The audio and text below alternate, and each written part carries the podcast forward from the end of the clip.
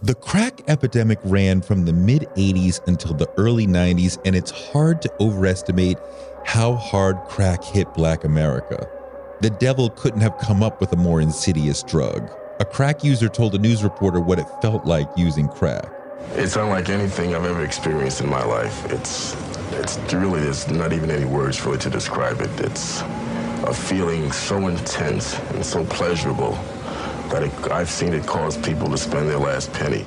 In the 80s, there was an army of crackheads scrounging for every dollar they could possibly get, which is why, as criminologist David Kennedy once said, crack blew through America's poor black neighborhoods like the four horsemen of the apocalypse had traded their steeds for supercharged bulldozers. Crack led to the homicide rate for young black men skyrocketing.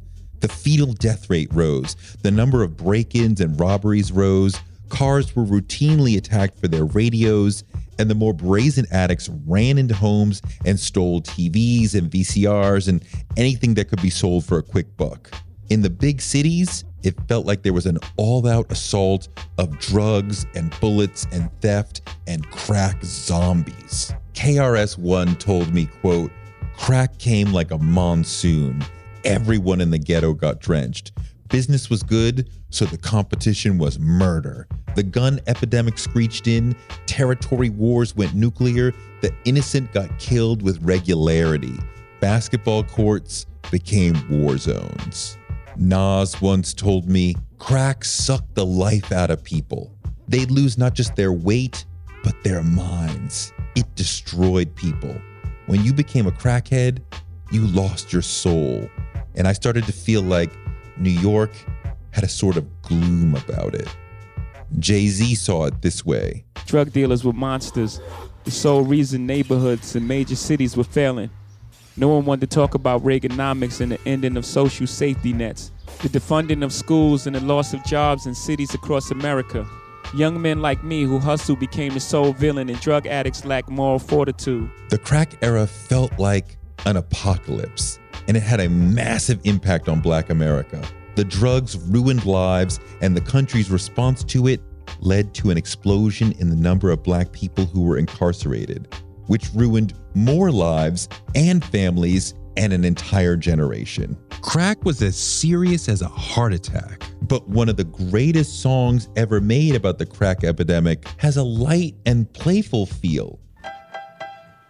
Make the bass come out so clear the bass come out so clear. This song does not contain explicit lyrics, but what it does contain is an undesired element.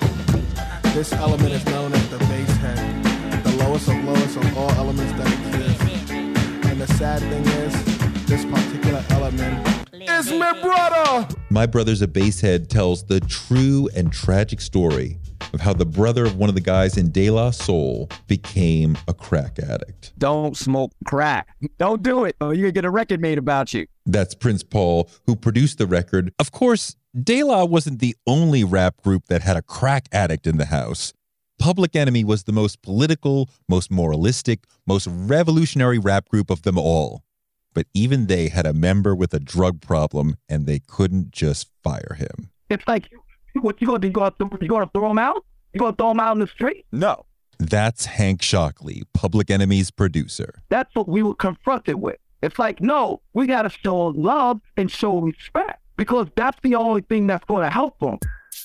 This is Being Black, the 80s. I'm Toure, and this is a look at an epic decade through the lens of some of the great songs of the era. Not necessarily the best songs, but the songs that speak best to the issues that shaped the 80s the war on drugs, or women's empowerment, or the anti apartheid movement. This episode dives deep into My Brothers a Basehead by De La Soul and the impact of crack addiction. In the 1980s, most big MCs came from the boroughs of New York City or the streets of LA. Hip hop was all about what was going on in urban America, the trials and tribulations of living in the hood. Broken glass everywhere, people pissing on the stage, you know they just don't care. But in 1989, De La Soul changed things. just me, myself, and I. Just me, myself, and I. They were different. Where everyone else was trying to be hard, their first album, Three Feet High and Rising, cast them as hippies. Where everyone else was from the hood, they were from the suburbs, Long Island, New York, where lots of white middle class people had moved decades earlier to escape the city. But even though they were in the burbs, they still had to deal with the crack epidemic, and they made the best song ever about the frustration and the pain of dealing with a crack addict. My brother's a Basehead. See, De La was part of a black middle class that was growing rapidly in the 80s. Yes, the number of black people in the working class swelled in the 80s, but at the same time, lots of black Americans moved into the upper middle class. Their ranks doubled in the 80s. This is the yin and yang of being black in the 80s. A study at the end of the decade found, quote, evidence points to two African American communities one of middle class and affluent blacks who took advantage of the increased opportunities provided by the civil rights movement, and poor, largely urban blacks who remained socially and economically isolated from the American mainstream. Where the majority of hip hop culture flowed out of poor urban communities, De La was among the first to represent hip hop culture as seen by people from a middle class environment.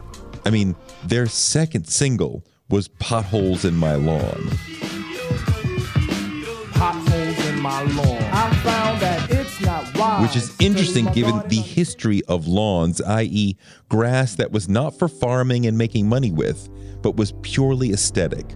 Only the wealthy had grass or land that they could afford to do nothing with. One of my favorite podcasts of all time, 99% Invisible, did a whole episode on this. A lawn was about power. A lawn was a way for these English elites to show off they were so wealthy that they didn't need this land to grow food. They could afford to let their fields go fallow. And could afford to keep grazing animals and scythe wielding peasants to keep it short. When European colonists set sail for the New World, they took grasses with them. But lawns were still mostly for rich people and eventually public parks. It wasn't until the turn of the 20th century, with the first suburbs, that lawns started appearing around the homes of the middle class. I could listen to Roman Mars talk all day. But anyway, as the ranks of the black middle class grew, so did the sense that black middle class folks had to prove that they too were still black. In a hip hop sense for De La, this meant they had to prove that they too were hard. This may somehow relate to why they were beating people up on tour. Then they would go on tour, and I would get reports back. Is yo, yo, De La just beat up these guys in Arkansas. yo, De La just beat up these guys, and I would get just random like reports of who they beat up. You know, it wasn't like they were just going around randomly beating up people. It's, People thought they were soft because of their hippie image and because of the idea that black middle class folks weren't really black. The guys in De La weren't soft, they were physically large, and they may have found it offensive that people wanted to test them as if that was symbolic of them having to prove their blackness. The whole idea of having to fight and having to prove that you're tough and having to prove that they're not hippies and that they're really black, all of that became the undergirding notion of De La's sophomore album, De La Soul is Dead. It was a brilliant album. It's my favorite of theirs. And it was based around talking about themselves and repositioning themselves as more street savvy than their hippie image had suggested. But a lot of us from the middle class felt pressure to prove that we weren't soft. And more than that, to prove we were just as black as black folks from the hood. De La's album De La Soul is Dead took on that struggle in an artistic way. They wanted to destroy the image of their first album, but they weren't street and they were creative as hell. So they approached all of this in their own way. One of the songs that shows this dichotomy is My Brother's a Basehead. It revealed that De La wasn't living in some suburban oasis. They too were grappling with the crack epidemic, just like MCs from the city. But where MCs from the city talked about dealing it or seeing people deal it, for De La, crack was a family problem. Rapper Posdnuos had a brother who was a crack addict. True story. And of course, it was bothering the hell out of him. I knew it was heavy on his brain. Prince Paul was the producer of De La Soul is Dead, and sometimes they called him the fourth member of the group. I remember him just really being bothered. And this was, I mean, and, and recording the record and really expressing a lot of emotion. Like this, this wasn't just, you know, the song sounds kind of lighthearted and you might poke a little fun here and there as it sounds, but it was something that bothered him. And it came across in that in that studio session. Posdnuos once told a journalist, and I quote, When my brother was basing, I had strong feelings about it. Some people may have thought it was too personal for them to write about, but I really didn't care. It helped get it off my chest. Plus, I thought a lot of people could identify with it and it could help people. Word by word, it's not following what actually happened, but it's close. The song came together quickly. I remember having the beat, going in, recording it, and just it just felt heavy. And I was like, is this really happening? You know, I think I might have asked him. And kind of, you know, yeah. And I just sat back and listened. It was a very quick out song to record because he knew what he wanted. My thing for then was just performance. You know what I'm saying? As a producer, it's like I want people to feel how I know you're feeling right now. You know, and it was frustrating. And I want them to feel the frustration. And I wanted to make sure that was in his vocal tone and his performance. Brother, brother, stupid brother of mine. Started getting high at the age of nine. Now at 21, you're lower than low. Nowhere to turn, nowhere to go. This song came out in 1991, but it speaks to an issue that dominated the 80s, and it's better than any song from the 80s at telling the pain of dealing with crack addiction. It's rapper Posdnuos telling the true story of his older brother becoming a crack addict and how his experience hurt him and his whole family. In this song, crack was literally in the house, the same way it had invaded black America and put its dirty feet up on the couch and vomited on the floor and then set the place on fire. The song has a fun vibe, but there's a lot of anger in it. Bullshit, didn't believe a lick. It's as if Posdnuos is playing off how difficult all this is for him. Like someone who tells you, yeah, things are really bad, but then they smile like it's all good, but we can hear his anger, his frustration. We know he's in pain. His brother's going through it, getting beaten up by dealers when he can't pay. Don't have a dime, it's payback time. Payback time. Don't cry the blues cause I got bad news. Should have stabbed should I bite you, should I use my tools? No, I got another way to earn my defeat. Ugh. Slam the child on the hard concrete, concrete. We see Pos's parents struggling to deal with his brother's addiction. Now Pop grew tired of being a mouse finally told you to get the hell out of the house. From there, mother figure came into play. Playing for you, she saw a better day. People just didn't talk to their kids. you know what I'm saying? Sometimes it's as simple as that. They turn to the church, which leads to a hilarious mid song breakdown where there's this ridiculous sermon done by De La Soul's True Grit.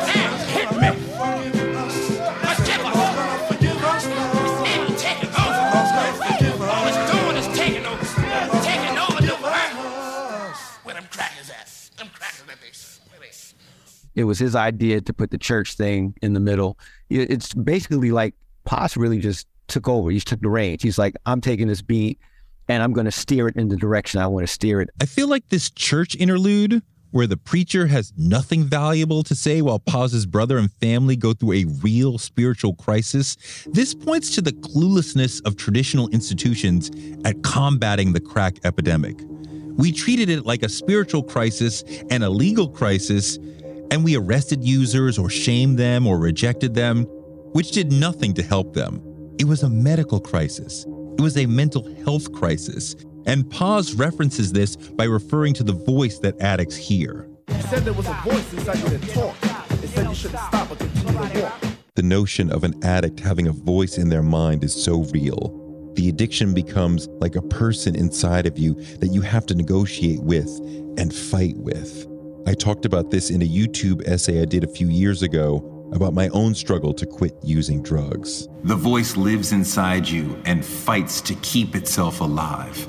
It's insidious, it's smart, it's persistent, it's a chameleon. Everything becomes a reason to smoke. If I was happy, let's smoke to get happier.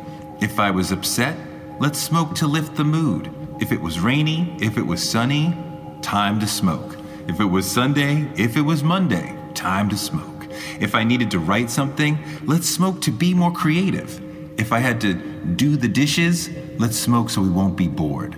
Any plan I made, he'd be right there to say, hey, let's smoke first. And if I said no, he'd say, okay, okay, I get it, cool, cool, and he'd back off. And then a minute later, he'd be back at it. How about now? How about now? Once the voice sets up shop inside your mind and the addiction is constantly arguing for its survival, you're in trouble. It's hard to break free from there. Prince Paul says Posdnuos made this song to help himself and his family. And I'm almost thinking that Pos put it out there to almost waking up his brother. You know what I'm saying? To like, he'll listen to this and and maybe I can't tell him in words face to face how I feel, you know, but and maybe he won't even listen. But he can't he could cut off the record for sure, but this is something that might grab his attention. That I love him, that this is bothering our family, this is bothering me. You know, we're disappointed in you, you know, you can get better. I think it's something that he just had to to say. And um and I would hopefully, I, I, I think it, it, cleared up a lot of problems in his family. Posdnuos told the journalist he wasn't then speaking to his brother. He said, quote, even though he's trying to do better now, he's fucked up so much in life that I really can't deal with him. He knows I've written the song, but obviously he can't do shit about it. At the end of My Brother's a Basehead, Pos's brother does not win. He does not quit the drug. He moves to New York City, where presumably he can just indulge his addiction as he wants. And when my friends see me and come and ask, Yo, where's your brother? I'll be the first to splash. Yo, he's a bass head.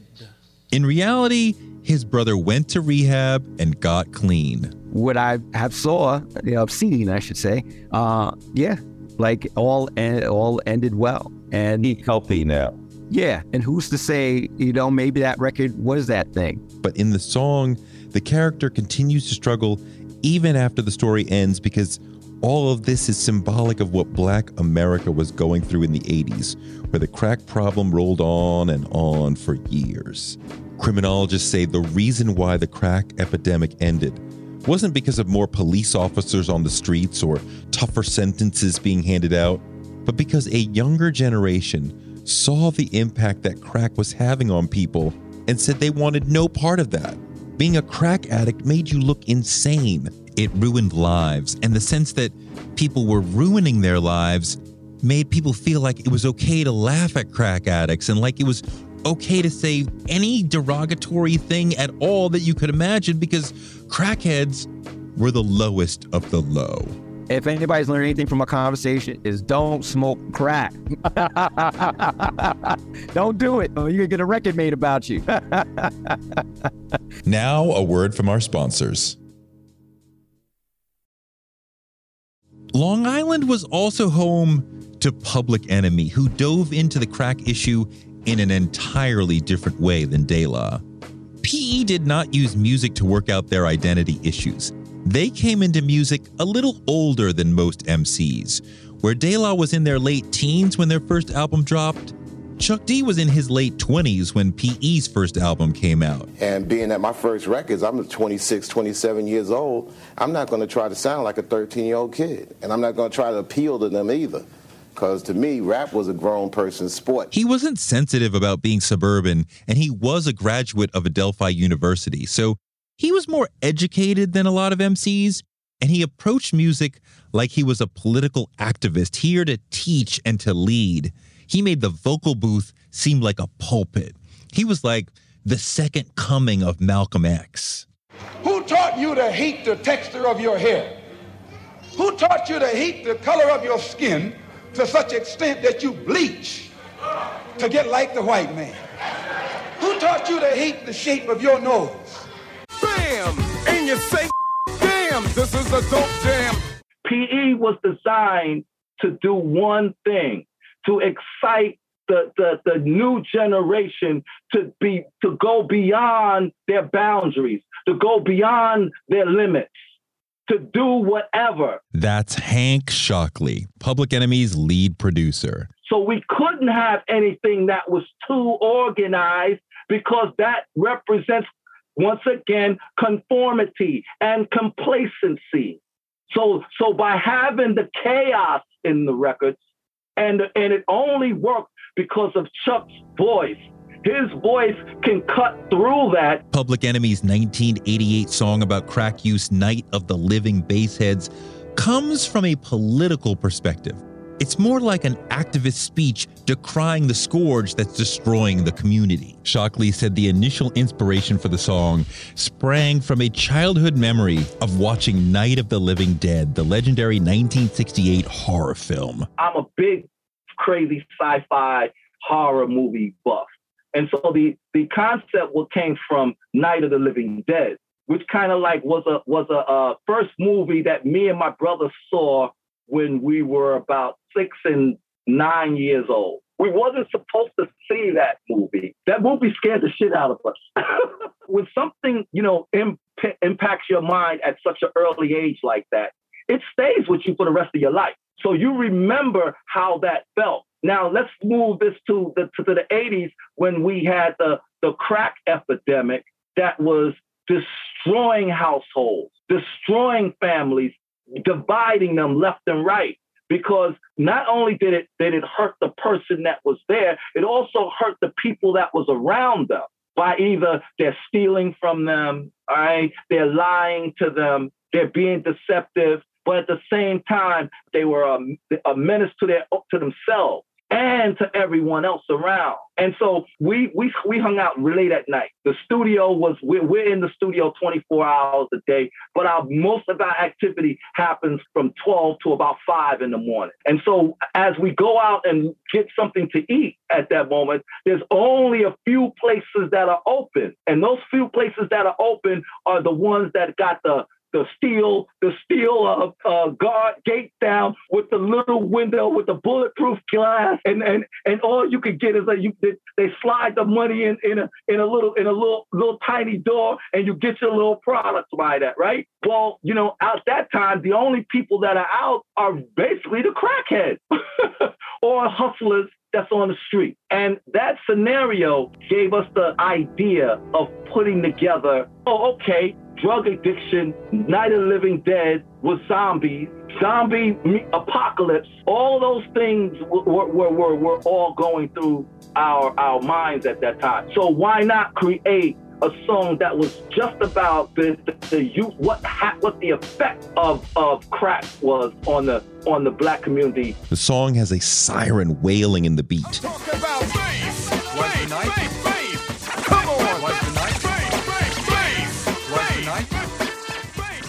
Is it a red alert warning us about the danger of crack use? Is it a car alarm going off because a crackhead tried to break into a car? Public Enemy loved dissonance. They loved using sound in a way that jarred the ear.